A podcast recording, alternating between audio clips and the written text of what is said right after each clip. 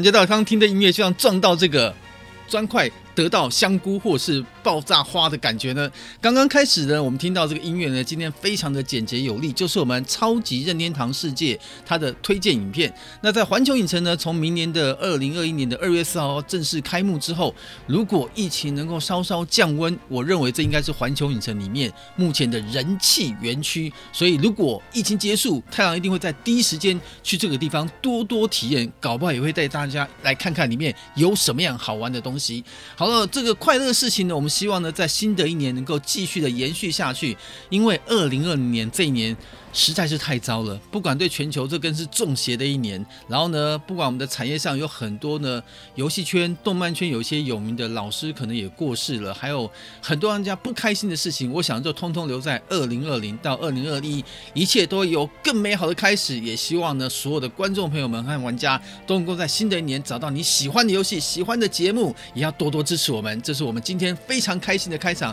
马上迎接新的一年。好了，在节目的一开始呢，我们的爱玩。玩听看听呢，也要跟不免俗的跟玩家聊聊。在上集节目之后呢，玩家的一些反馈哦，我发现呢，上集我推荐这个对战热舞的音乐，玩家们的反馈非常的强烈。虽然呢。爱玩停看听改了节目规模，改成只有三段音乐之后，大家听的音乐变少了，因为我们把这个心情会转换到爱玩声友会去。但是这三条简洁有力的音乐，让大家再度重温当时玩这个对战热舞的时候那种游戏的感动。尤其里面的那种属于女版的音乐的曲风哦，一直是台湾比较喜欢的。他做的音乐歌曲呢，因为他在日本是由爱回来担当制作，所以他的音乐曲风跟流行音乐非常的接近，所以我觉得这样的音乐氛围也是很想推荐给大家。那日后呢，像这样类型的音乐游戏哦，只要在适当上面呢，它的。曲风我觉得符合游戏的氛围，也会带有一点流行音乐的趋势化。太郎也会想在日后跟大家多多介绍，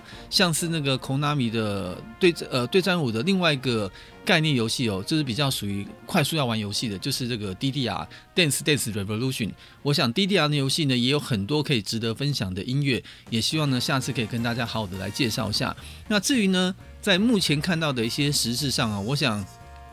大概这两周哦。好像没有什么太了不起的大事的，因为都被一个事情给吸走了，那就是《电狱判客2077》。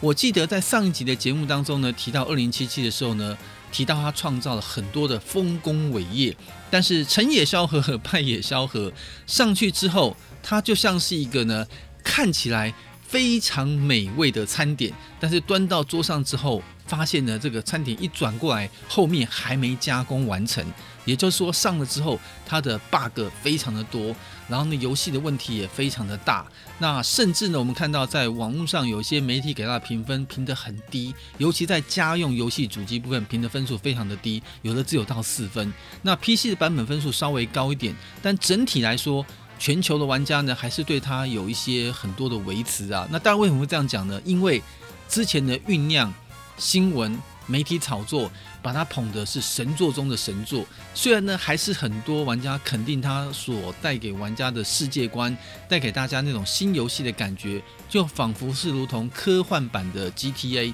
但是，可能就是像刚刚在推出的过程当中，为了配合某些商业的原因，它可能不敢再延期了。要对投资人有交代，所以这个 CD Projekt 的它就可能硬就把它推出来了。那当然，家用游戏的平台毕竟它是一个封闭性的版本，所以它推出了之后，变成它很多的修正跟改版都没有办法那么及时。这里面有个比较大的问题哦，就是像 PC 的版本呢，它稍微稳定度好一点，是因为 PC 它的功能、硬体的结构它都稍微稳定一点点。但是家用游戏主机的版本呢，它可能会有一些前代主机的问题。因为他们说这个游戏哦，基本上应该算是要针对次世代主机的规格跟内容来开发，它对应可能像 PS 五，对应像 Xbox 的 Series，它可能会相对安全一点。那相容性呢，像是 PS 四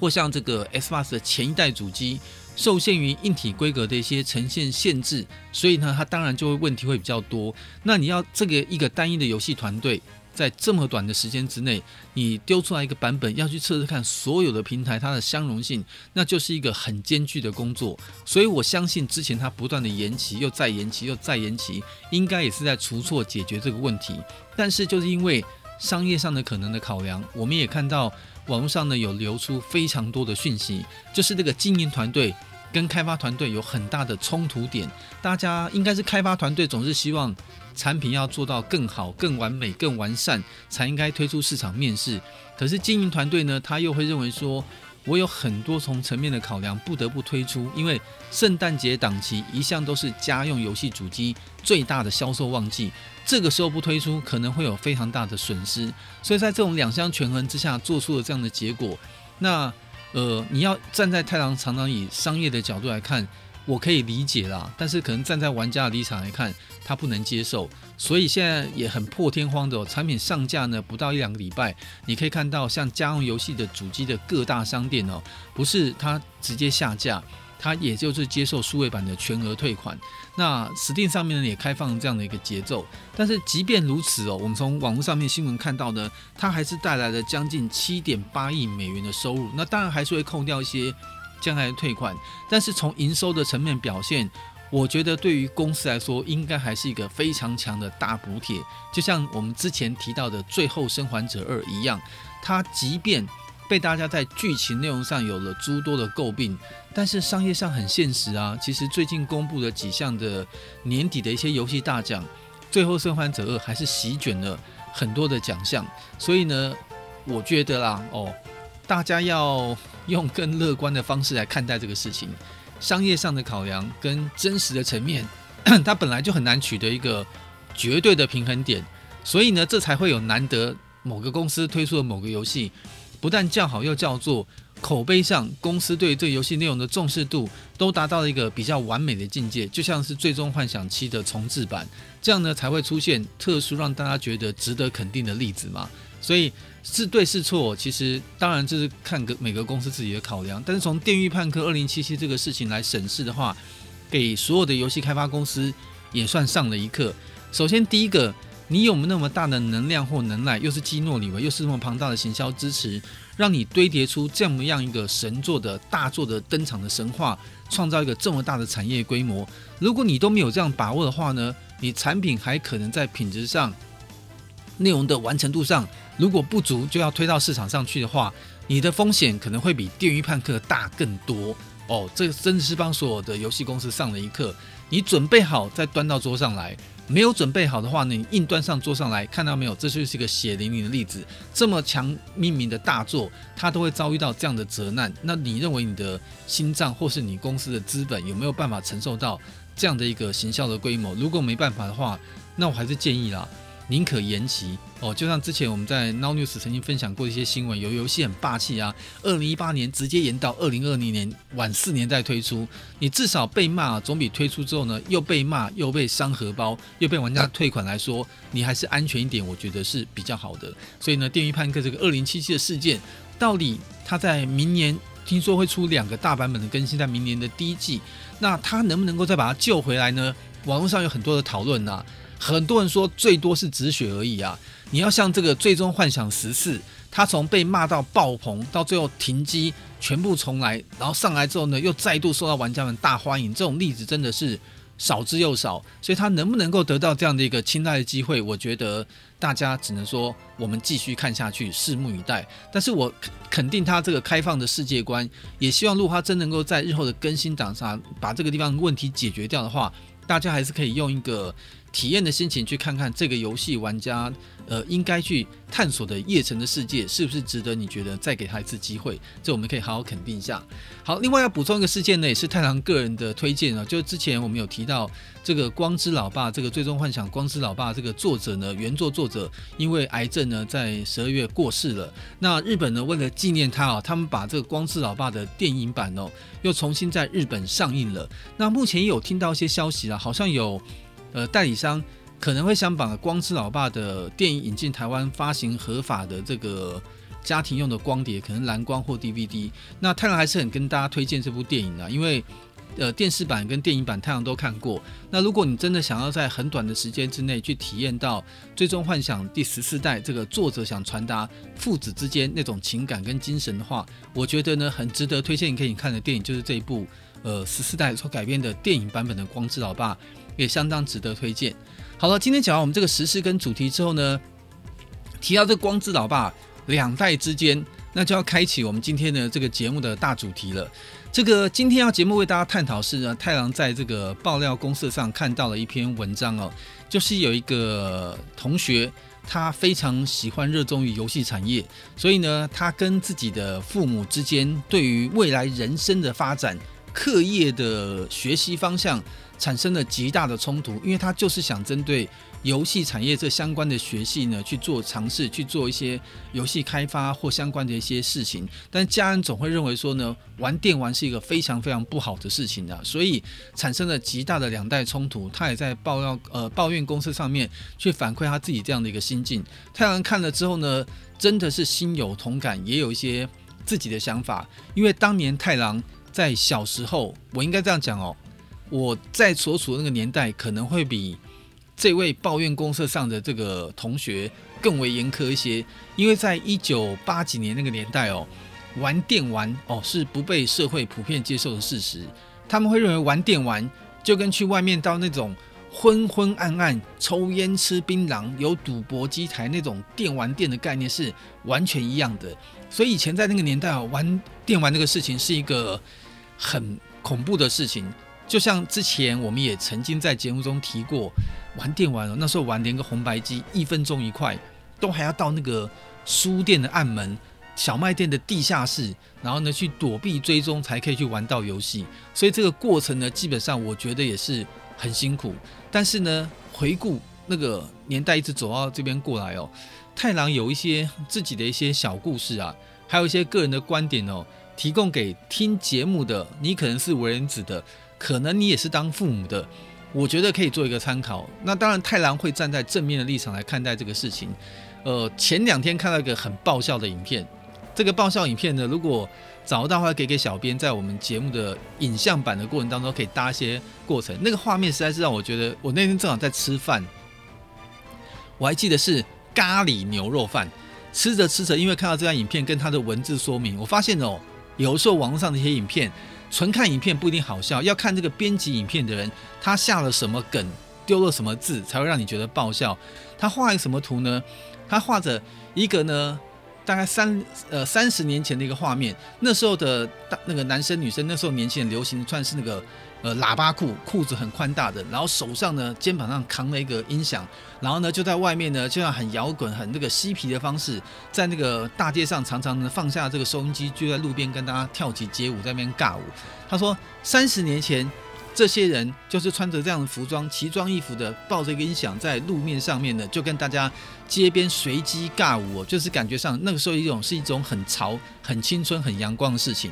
可是他后来又换了一个影片，反差实在太大了。放了什么呢？就是呢，三十年后的现在，他说呢，在那个像中国啊，很多那种广场上，现在台湾也很有啊。就是假日或者白天一大早清晨，在公园啊或路边上，就会看到有那种放音乐，一堆大婶大妈这个老伯们在那边跳广场舞，然后他做一个注解，那个那个注解还好笑。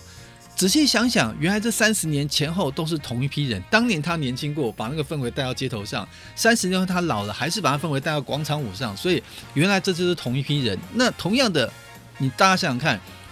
二三十年前我们那时候都是玩家，年纪都很小，上面有父母不能接受。三十年后，我个人觉得市场氛围开放了。开放原因不是市场变了，我觉得就像刚刚广场舞讲一下，因为我们都长大了。我们当年被压榨的那些事情跟思维，我们觉得我们应该用更开放的方式去给我们的下一代，所以我们的心情就开始转换了。所以我觉得这是好的开始，因为我们一代一代的传下去，后面新起来的小朋友他们也会长大，他们也会结婚生子。我觉得如果要改变这个事后，就可以从我们这一代开始做起。所以呢，我们想等一下第二段的内容，跟大家聊聊太阳过去在这个事情上一些有趣的经验，也想呼吁一下呢，我们所有的听众朋友们，如果你对游戏产业还是有热情的话，你可以坚持自己的理想，勇敢的向前前进，好不好？我们先休息一下，接下来给大家送上这个音乐呢，也是非常有去的一首音乐哦。为什么要推荐这首音乐呢？因为最近呢，太郎会在爱玩摄影会想要介绍一下《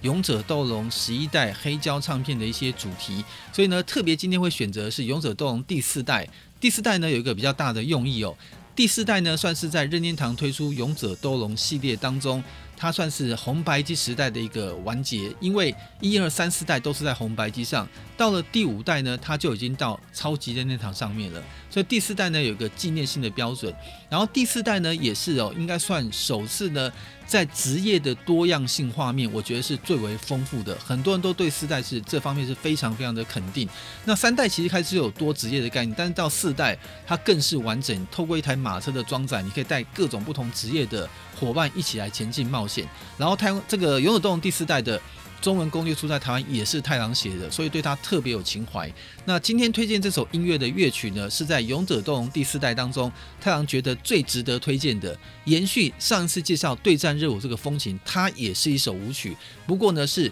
非常特别的舞曲。每次太郎听这种音乐的时候呢，都会想要拿着一把小提琴，跟着那个旋律的节奏去拉上拉下。它就是吉普赛之舞。在游戏当中有一个职业角色，就是吉普赛的舞娘。他吉普赛舞娘在游戏当中搭配的背景乐，这次用交响乐团演奏的音乐版本，你就会听到非常亮丽的弦乐声，在每一个关键点上拉得如此的利落。甚至之前这个日本有个非常有名的这个小提琴家叫做舞蹈龙，他也在二零一七年在东京的音乐厅演奏过这首音乐，那个画面呢，在 YouTube 上都找得到，我觉得也是非常的正点。所以现在呢，就让大家手。做着跳舞的姿态，你们看那个吉普赛舞不都这样子吗？哦，小编跟我说今天要有些动作，要有些画面。哦，这个画面怎么像在摇骰子啊？赌骰啊，不是那个吉普赛舞的感觉有没有？我们就来听听看这首《勇者动力》时代的吉普赛之舞，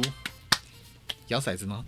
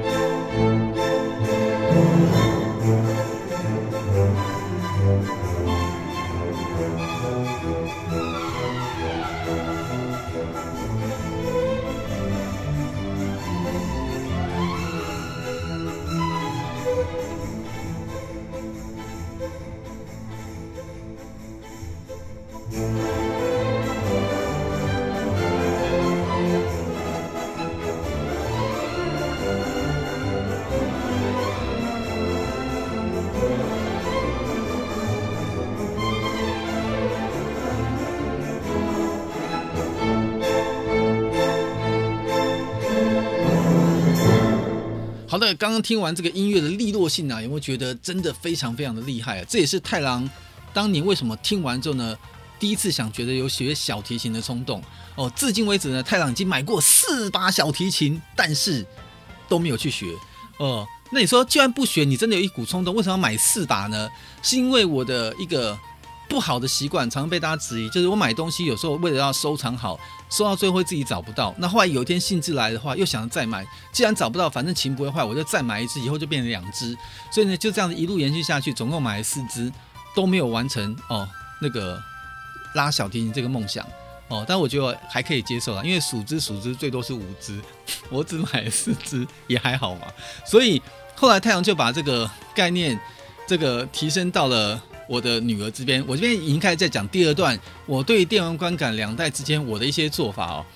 所以太郎那时候小时候让自己的女儿呢要学音乐的时候，我觉得一定要让她学的是小提琴，所以我就后来说服我女儿去接受小提琴。所以从她开始，从我太太怀孕开始，每天给她听古典乐。当她出生之后呢，在我的车上的安全座椅的时候，也给她听古典乐，四季呀，就那种弦乐表现比较多的，尽量让她听。然后呢，更妙是。那时候老师在教他练习的时候说：“诶，你如果出国去，有一些国外的唱片行、音乐行、乐器行，他们卖的这些乐谱，哦有的那个内容还不错。呃，有的时候这种进口乐谱到台湾来买会非常贵。你在日本当地买的时候，那乐谱其实很便宜，是不是可以到日本买一些？”我说：“当然好啊。”你都知道我在挑什么吗？挑到最后都被我老婆骂死。日本的很，日本家用游戏机的文化因为很发展，所以他们会把 AC 机、把这种电玩当做是主流音乐一样的看待。所以我到那个雅马哈那种唱片乐器店买的都是什么宫崎骏音乐学乐曲啊，勇者斗恶龙啊。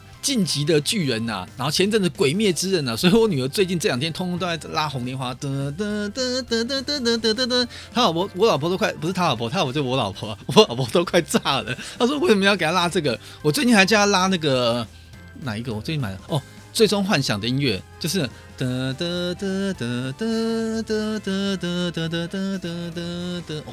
我现在觉得让他练习这音乐哦。很有可能以后呢，在台湾电玩市场上办电玩音乐会的时候呢，我女儿就有机会哦。那我女儿也认为说这音乐很好听啊，所以她现在只要动不动就噔噔噔噔噔噔噔噔噔，鬼灭之刃就开始了。所以呢，后来她也跟我说，她觉得这个音乐真的很好听。我跟她说，其实动漫跟电玩音乐在日本是流行音乐，都是流行歌手在演唱的，所以我觉得非常的棒。所以在延续刚刚今天的主题哦，小时候太郎呢，这个妈妈以前在公家机关当公务员，记得从。妈妈大概五点半下班，从那个办公室走回家里的路程差不多四十分钟，也就是说呢，差不多在六点十分到六点十五分之间，呃，太郎的妈妈就会回到家里面。所以太郎中午，呃，应该说下午四点钟下课之后，奔回家差不多四点四十，从四点四十。到六点十分这段时间，一个多小时就是太郎的 Happy Day 哦。然后一到家里面，书包一扔，立刻把机器红白机打开，就开始玩玩游戏。要不然就是把音响打得太大声，然后呢在里面玩这个音质很好游戏。因为那时候有 PC Engine 的时候，玩那种 CD 那种游戏，像《天外魔镜》啊，玩酒井法子的《镜之国》啊，玩这个小川贩子的模拟游戏啊。那时候在玩的时候就哇好开心哦。然后呢，只要快要接近六点六点零五分，时间都差不多，立刻把所有东西都复原，然后立刻坐到书桌面前，开启台灯写功课。妈妈一进来看到说写功课，对，然后我先去做饭啊，你请去。好乖啊，对对对，我一向都以功课为重啊。只是呢，大家没有看那个桌上功课，这个这个联络簿拿开，下面还是攻略的笔记，继续写下去。所以这是太郎当时的人生。那太郎因为家里面的家族的特殊关系哦，呃，太郎家族面呢很多不是军人，就是警察或者就是公务员，所以他们那时候对于这种。电玩这种事情的守旧程度，其实还是非常的高。那所以太郎可能在过去有一些节目访谈，或在自己的节目当中有有透露过一点点太郎当时的一些心境。那时候玩游戏主机哦，都要很小心，所以我都把主机呢藏在我的床底下。那时候因为跟弟弟是睡上下铺嘛，所以我跟弟弟因为都会玩，所以我们会交相掩护。后来呢，还在这个义华行，当时太郎佐打工那个小卖店义华行的老板协助之下，买了一台四寸黑白荧幕的小电视，也藏在我的这个桌子底下。每当呢晚上妈妈规定九点十点上床睡觉的时候呢，只要确定爸爸妈妈睡着了，他们通常还撑到十一二点就睡觉。睡觉完之后呢，我们就把门偷偷关起来，之后把四寸的黑白小电视拿上来。接上电源，打开画面，然后呢，再把那个台灯一打，上面罩出一块布，把那个光的那个余光不要散出去，让那个上面的玻璃会看到这个房间是灯亮着，就开始进行我们的电玩对战生活了。早期呢还跟弟弟一起玩，但是后来因为发现两个人都玩的时候呢，玩得很久会很累，隔天会赖床会起不来。为了怕弟弟露馅说因为昨天玩游戏太累了，我后来我叫弟弟就直接睡觉，不要玩了。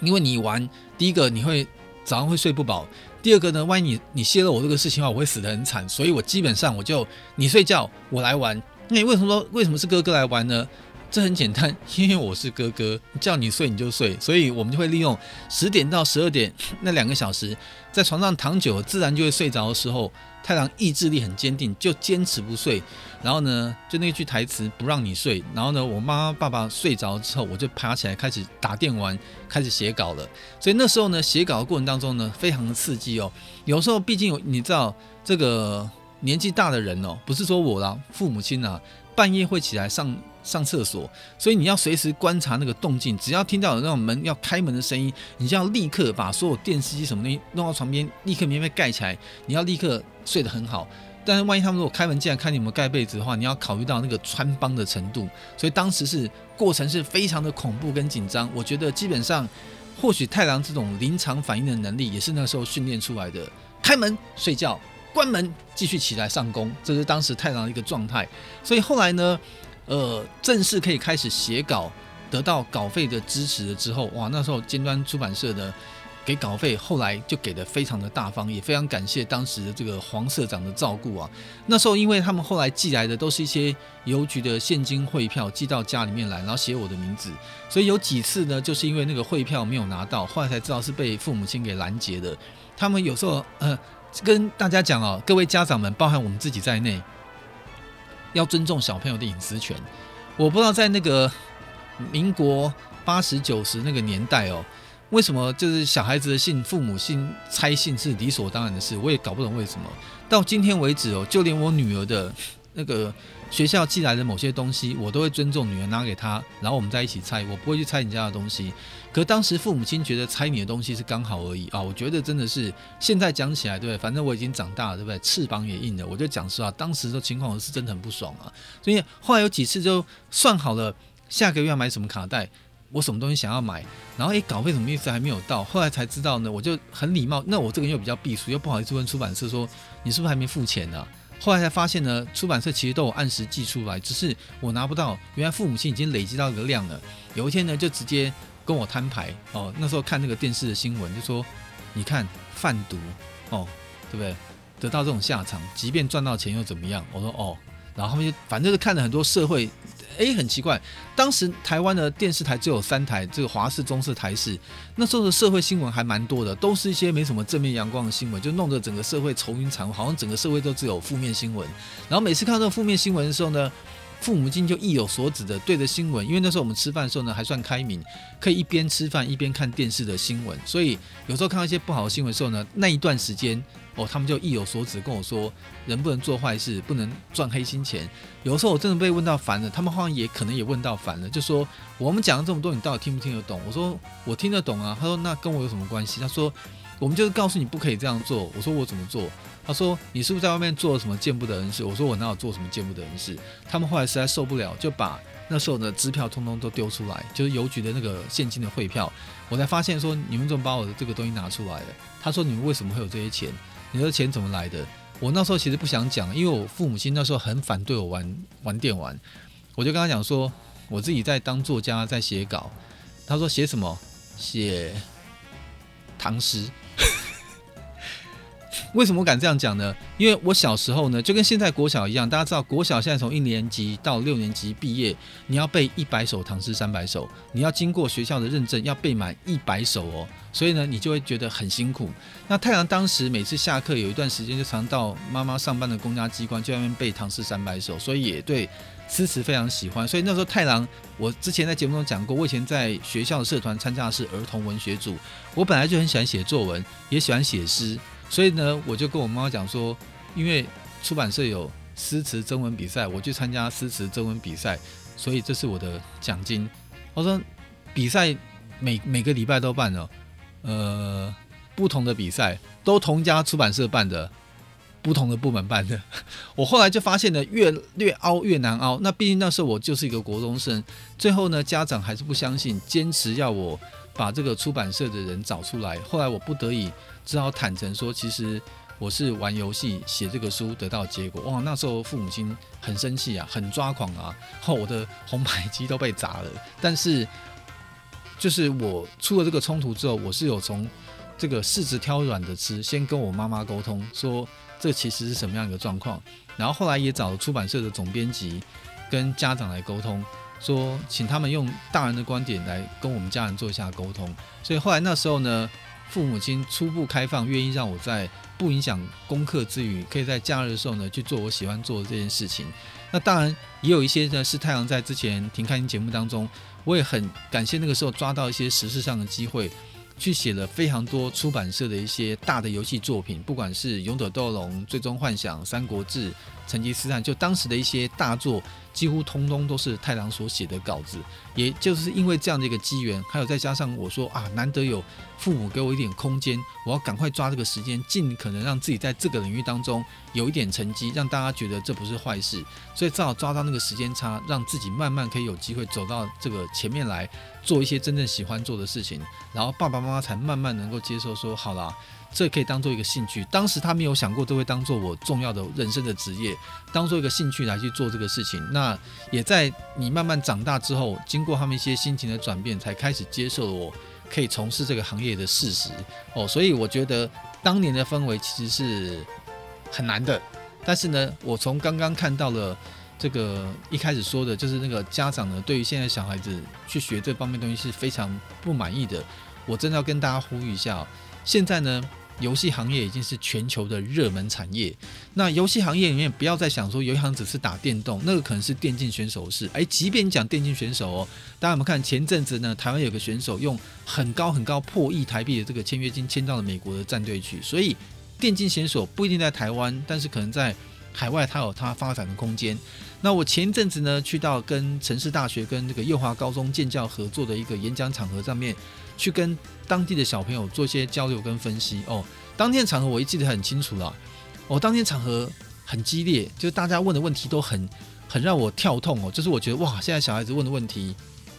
都很辛辣，他们不关心今天演讲的主题是台湾游戏产业的发展，他们一点兴趣都没有，他们只关心说，哎，那个太郎这个老师，他们叫我叫讲师叫老师嘛，你告诉我，我玩的这个游戏事实上背后是不是中国人做的哦？还有问什么问题？说，哎，你跟我讲什么人的八卦好不好？他们对这个方面的东西有兴趣。说那个游戏开发的时候呢，那个开发工程师听说是怎样怎样怎样，你觉得怎么样？哦，所以那天的场合还算蛮刺激的。我那天印象最深刻的是呢，小朋友在那个场合上面，因为可能太哥们太随性了，他们出口讲话这个内容跟情况，都让我觉得哇，好像是在跟平辈之间交流，而且动不动就是。语助词的那种有点带有一点点三字经的语助词，动不动来来去去，我就觉得哇，很惊讶。所以那时候也跟这个学校主任就说啊，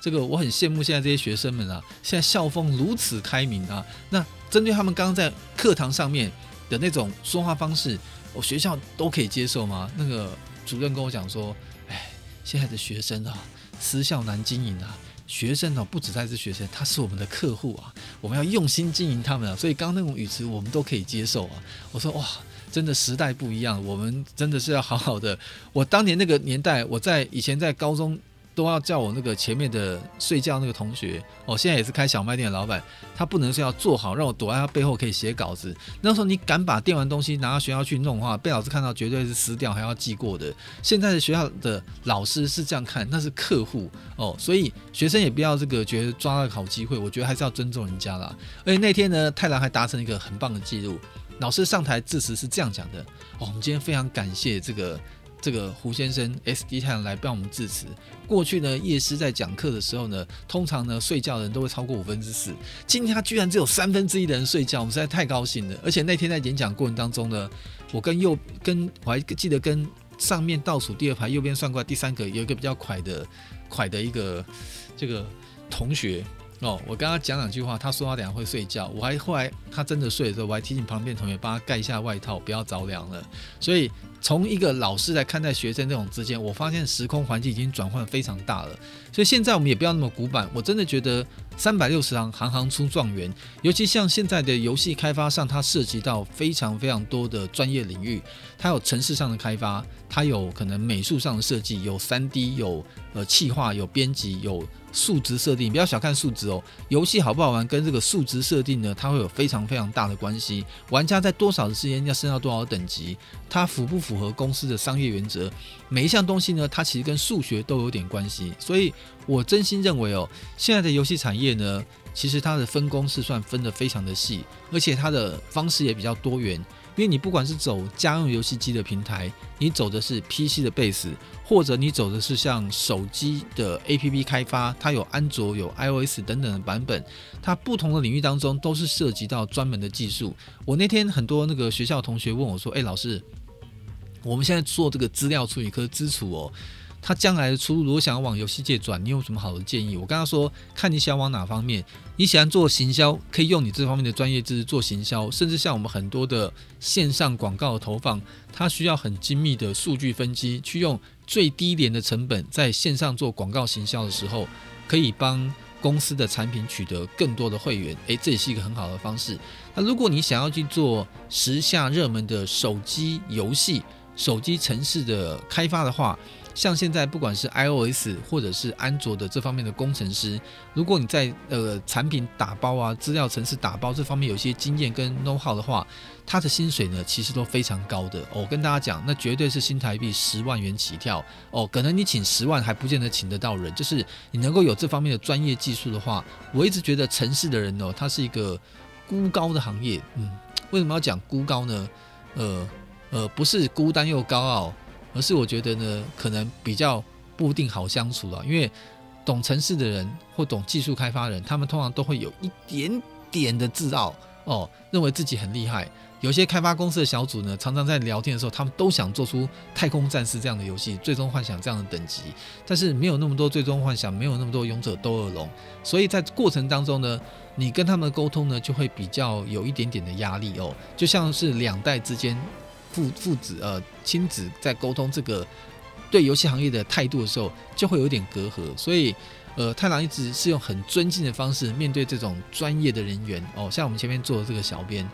专业技术好，又会剪辑，又会对不对？有脑海中有画面，又会搞笑。所以像这样的人，我只能用家有一老，如有一宝来形容。我是一大宝。他应该就是二宝，所以呢，他就可以呢，在我们剪辑的时候呢，发挥他的创意，然后呢，在你们每次看到那些影片当中，有一些搞笑的桥段，或者是动不动给我来一些死个半子，让那画面变得很爆笑，其实就是这些小编他们可以做的事情。那之前在做节目刚开始的时候呢，制作团队他们还算保守，后来我跟他讲说，在公司我可能算是个老板，但是呢，在做节目的时候，你要把 SD 太郎当做是一个道具，我们是共同面对这个道具呢，希望它怎么样呈现在玩家面前，会比较让玩家们能够喜欢，所以大家都可以有意见。就像刚刚上面那段太阳讲吉普赛之舞呢，小编刚刚就开始在私下讨论了。在我那个摇的时候呢，真的想丢个骰子在上面，问我可不可以接受。我说随便你啊，只要不要太夸张就可以。太郎目前在对于 ACG 奥玩咖这整个平台跟小编之间的沟通，只有一个原则：他们每次在做那个头图的时候，就是每一个影片的那个示意图的时候，有时候都会用一些辛辣的文字跟图像来做一些表达。那我有后来跟他们讲了，就是。呃，我还是要维持一个基本的形象，但是我那时候后来想到一个绝招，既要维持我的真心真实的内心想法，又不要太露骨化。我说啊，你这个状况我大致上可以接受，可是我担心 YouTube 跟那个 FB 会因为这个图过度于这个煽情，或者过度的。呃，暗示某些事情有可能会被因为这样导致影片无法做更多的推播，所以我建议你换个图，这是我最好的说法。那通常他们也能够买单，所以我认为哦，就是我现在虽然已经调试自己的心情了，但在心境上我还是有一些呃过去自己希望最低标准的一些想法。那但是至少我觉得在对于这个事情的看待上，我已经是非常正面的。那天我跟那个幼华高中的同学们在聊天的时候，我就跟他们开玩笑说。我前一天才跟一个很好的朋友，这个台中一家城市开发很厉害的公司，你们现在骑的这个 ubi 呢，所有的城市全部是他开发的。他是民国六十二年次，但是他的女儿哦都已经二十岁了。所以如果我今天早一点生，然后呢，呃，结婚也早一点的话，其实那天演讲的幼华高中的那些同学们，真的以我现在年纪是当他们爸爸是绝对 OK 的。所以我现在用同样的主题回到了自己的公司里面，现在公司很多。呃，新的同事哦，像最近 ACG 奥玩咖有一些新的小编进来，以太郎的年纪，客观来讲哦，真的就是符合。如果结婚的早，生的也早的话，这些新的小编基本上是太郎女儿的年纪，也差不多就这个样子。所以呢，我现在是以这种积极的态度来面对他们，就是玩游戏不是坏事，玩游戏有很多很多可以多元做的事情。如果呢，你对游戏产业的热情不减，然后你也想要在这个行业当中可以找出一番新天地的话，基本上你现在就可以立定目标，看看你在游戏过程当中你喜欢的是哪一类的事情。那游戏产业真的有很多很多事情可以做，像现在呢，网络那么发达，随着五 G 的到来，速度又更快了。我觉得在家里面做一些自媒体的动作，我们可以看到，现在网络上有非常非常多的游戏实况组。或者是不一定是做直播，他是做游戏内容的直播主，他的订阅人数、他的观看数其实都有一定相对的规模哦。像呃太郎之前也有一个好朋友跟那个网络名叫九妹，他也认识，他之前也开箱过 PS 五啊，开箱过很多大的东西，他的订阅数也直破两百万在 YouTube 上面。所以我觉得三百六十行真的是行行出状元，只是你选择哪一种。那当然，这个回到之前太郎讲的主题，这个家长其实可以用更健康的态度来看待这个事情。因为游戏产业已经是一个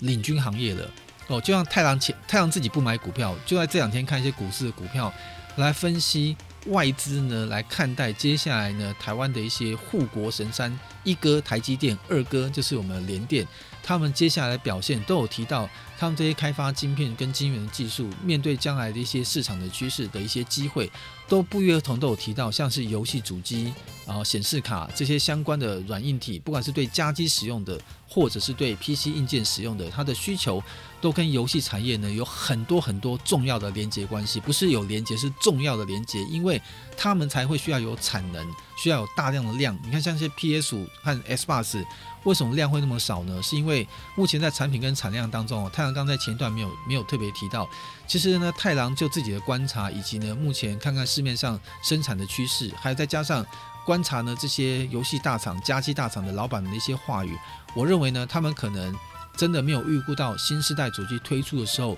市场的销量知道会很好，但是没有想到会这么好。尤其呢，这个这么好的一个重要的推手，那就是因为疫情的关系，大家全部都宅在家里面，这种属于宅经济的文化是超级大爆发，所以他们的主机是根本供不应求。那以现在的政策，还有就是目前观察到的一些趋势。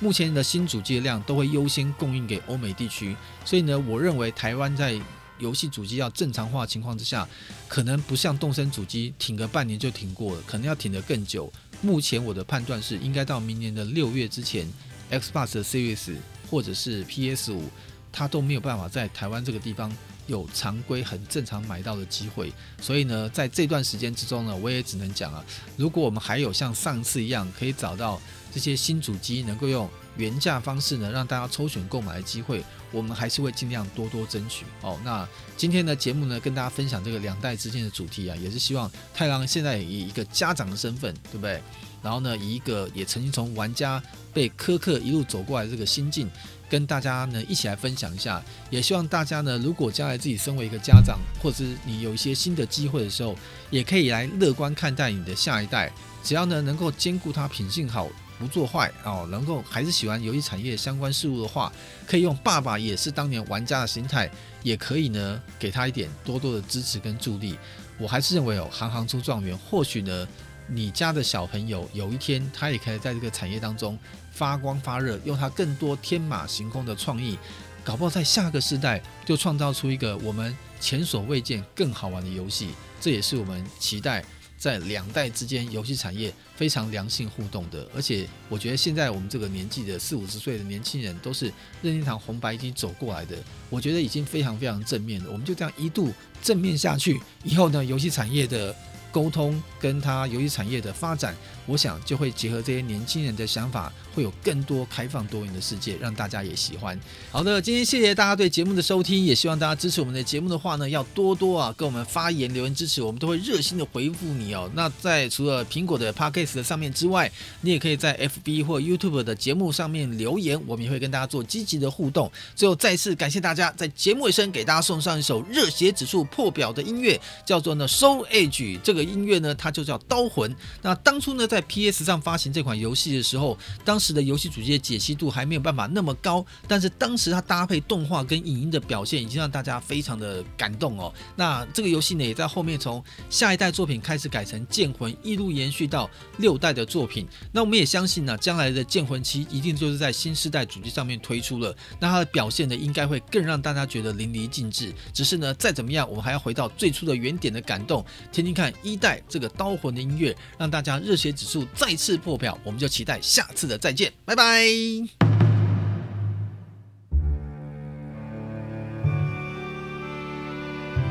Transcending history and the world, a tale of soul and swords, eternally retold.